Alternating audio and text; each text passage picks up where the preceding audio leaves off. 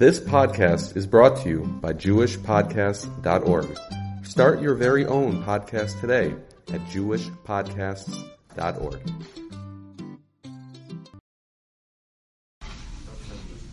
We spoke about a few weeks ago that the Matafraim down a practice. During Elul is a good time for a person to do introspection of everything that he does, all the mitzvahs that he does, to make sure he's doing mitzvahs properly. Someone asked me an interesting shayla a few weeks ago. Apparently, this is a common practice where people buy things and they have no intention of keeping it. They buy just to use, and then they return it after they use it. The fellow that asked me the shayla was he was traveling and he needed a phone charger. He left his at home. So a phone charger you could buy on Amazon for a very small amount, very, not a lot of money. But in the stores they charge a lot of money.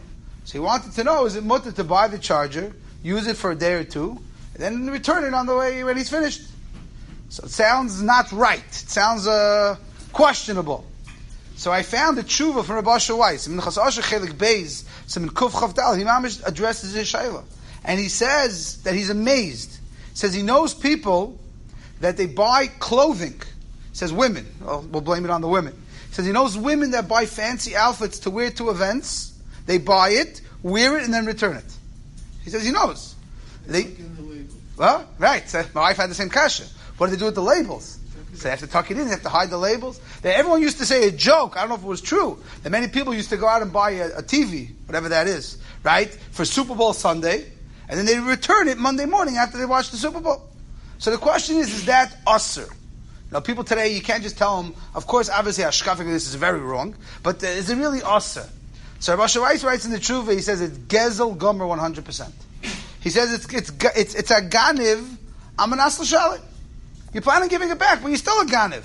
If I steal and hold on to your object for five days, and at the end of the five days I give it back, I'm also a Ganiv. Hagoyin of Amanas L'Shalim is also a Ganiv. So he paskins without a question. He says it's also Gomer to do such things. And then he says it's so troubling.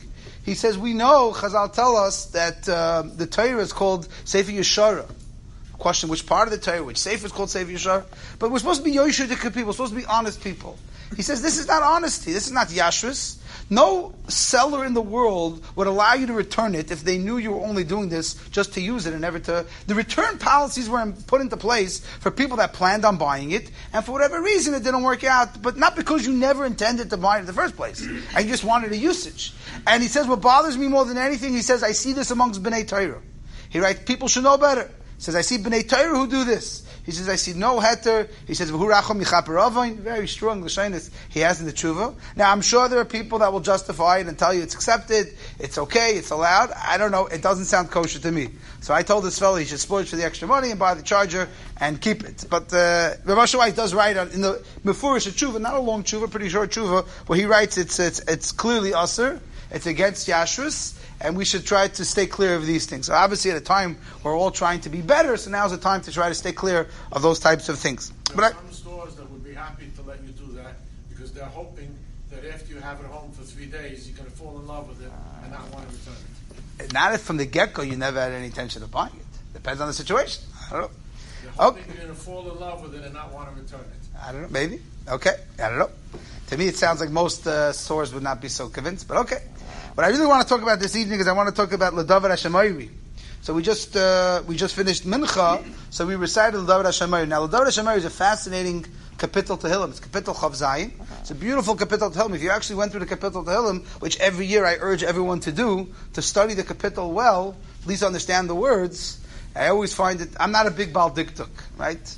I'm not, I wouldn't claim to know, I, I don't claim to know much Diktuk. But the one thing I do know is that the way you open up that capital is Ledavid Kama Hashem Oyviyishi.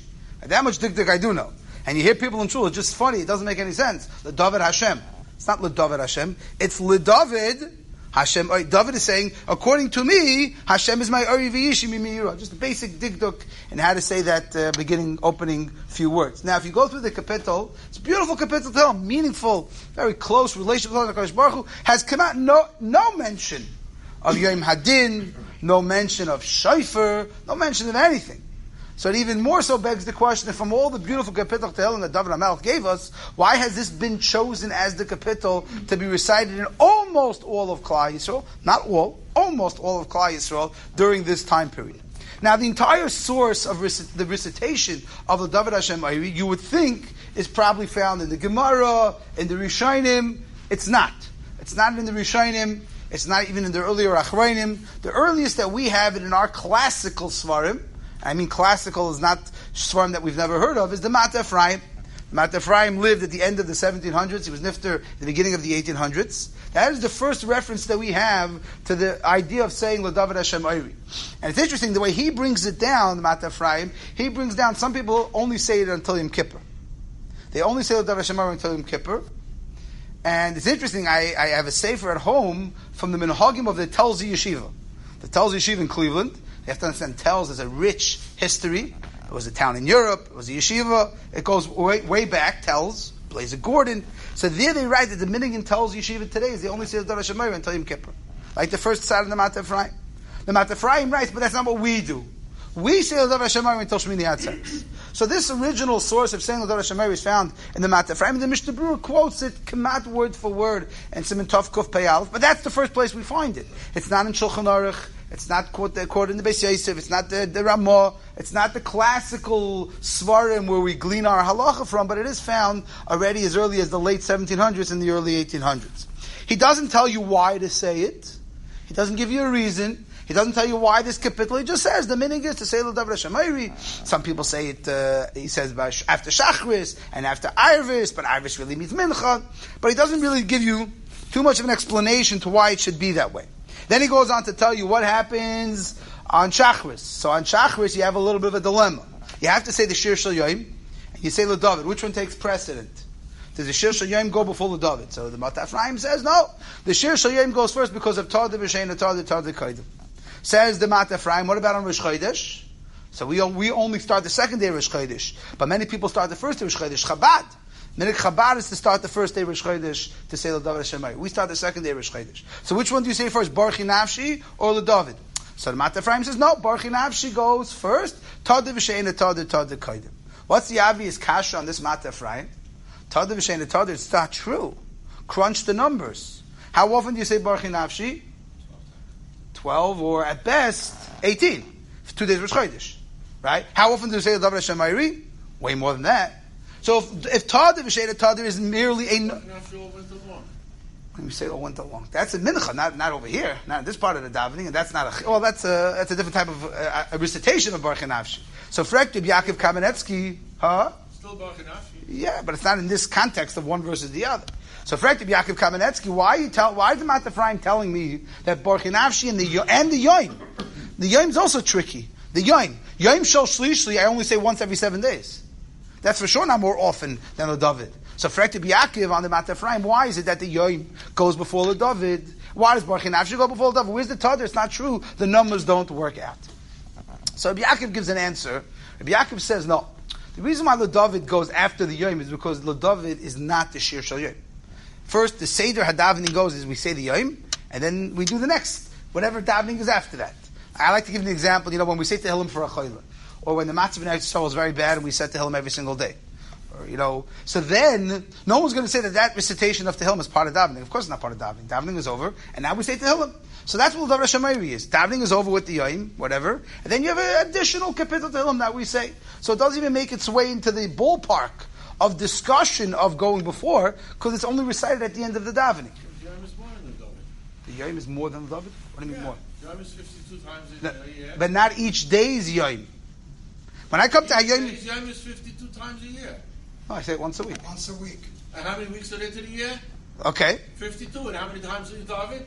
Uh, 40. Four- 40, Uh, not so simple, no. 40 in the morning, and then 40 by minute. So, So there's 40 in the morning. so you say the David more often. it's only in the morning. You told me you don't count minute, just like you don't count Baruch. No, the Baruch Nafshi recitation is a whole different lot. No, no. The Baruch Nafshi by Mincha is not the same Baruch Nafshi Rosh Chodesh. This List David is the same List David. Okay. Either way, um, the mice of the minig is that we do say these things first. Baruch Nafshi, both Baruch Nafshi and the Yain go before the David. Now, why do some people say the David by Mincha and some people say the David by Ma'ariv? So the simple answer is because it's capital Tehillim.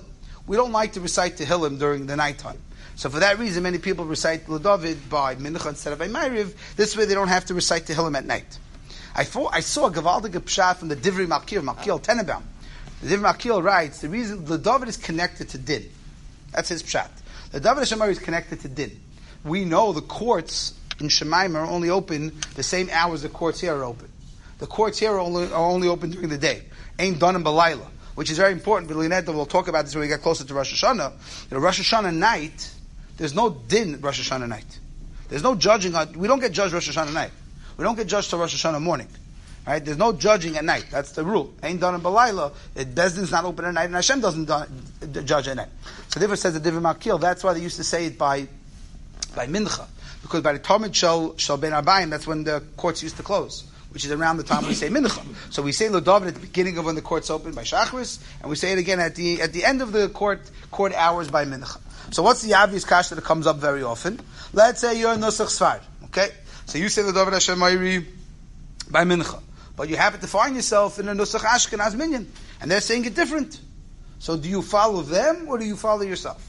Meaning it can come out a situation that you might say David Hashem three times. Shachris, you say David, then you add a Nusach Sfar Minyan for Mincha, and you add a Nusach Ashkenaz Minyan for Ma'ariv. So do you do what your minig is, or do you do what uh, the shul does? so a certain Paisik wanted to bring a ride from a chuvas with Moshe. But Moshe has a tshuva where he talks about, let's say you daven a Nosach Sfar Minyan, and they're saying um, Vidoy by Mincha, and you daven Nosach Ashkenaz. So Moshe Paskins, you have to say Vidoy with them. That's why Paskins with Moshe.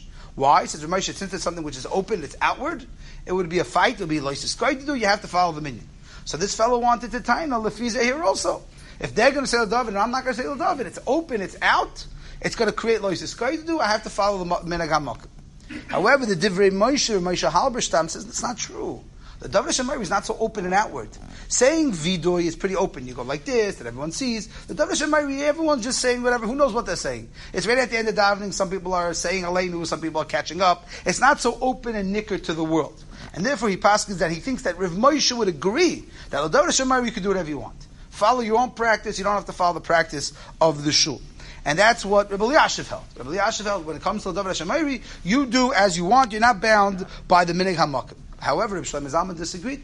Rabbi Shlomo held you have to follow the Minig of the Shul. So it comes out according to Rabbi Shlomo if you have a Mincha Nusach Svar and Mayriv Nusach Ashkenaz, you're going to say the Davar Hashemayri three times. Not the end of the world. It's a beautiful capital to Hillim. It's not such a bad thing.